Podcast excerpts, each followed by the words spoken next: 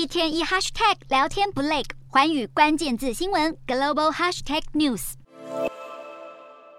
美股在二十三号感恩节假期前夕买卖交易清淡，联准会释出鸽派的会议纪要，十年期美债殖利率下滑，科技股自低点回升。美股四大指数全面收红，道琼指数上扬九十五点九六点，收三万四千一百九十四点零六点；纳斯达克上涨一百一十点九一点，收一万一千两百八十五点三二点；标普五百上扬二十三点六八点，收四千零二十七点二六点；费半指数上涨二十九点六零点，收两千七百八十六点四二点。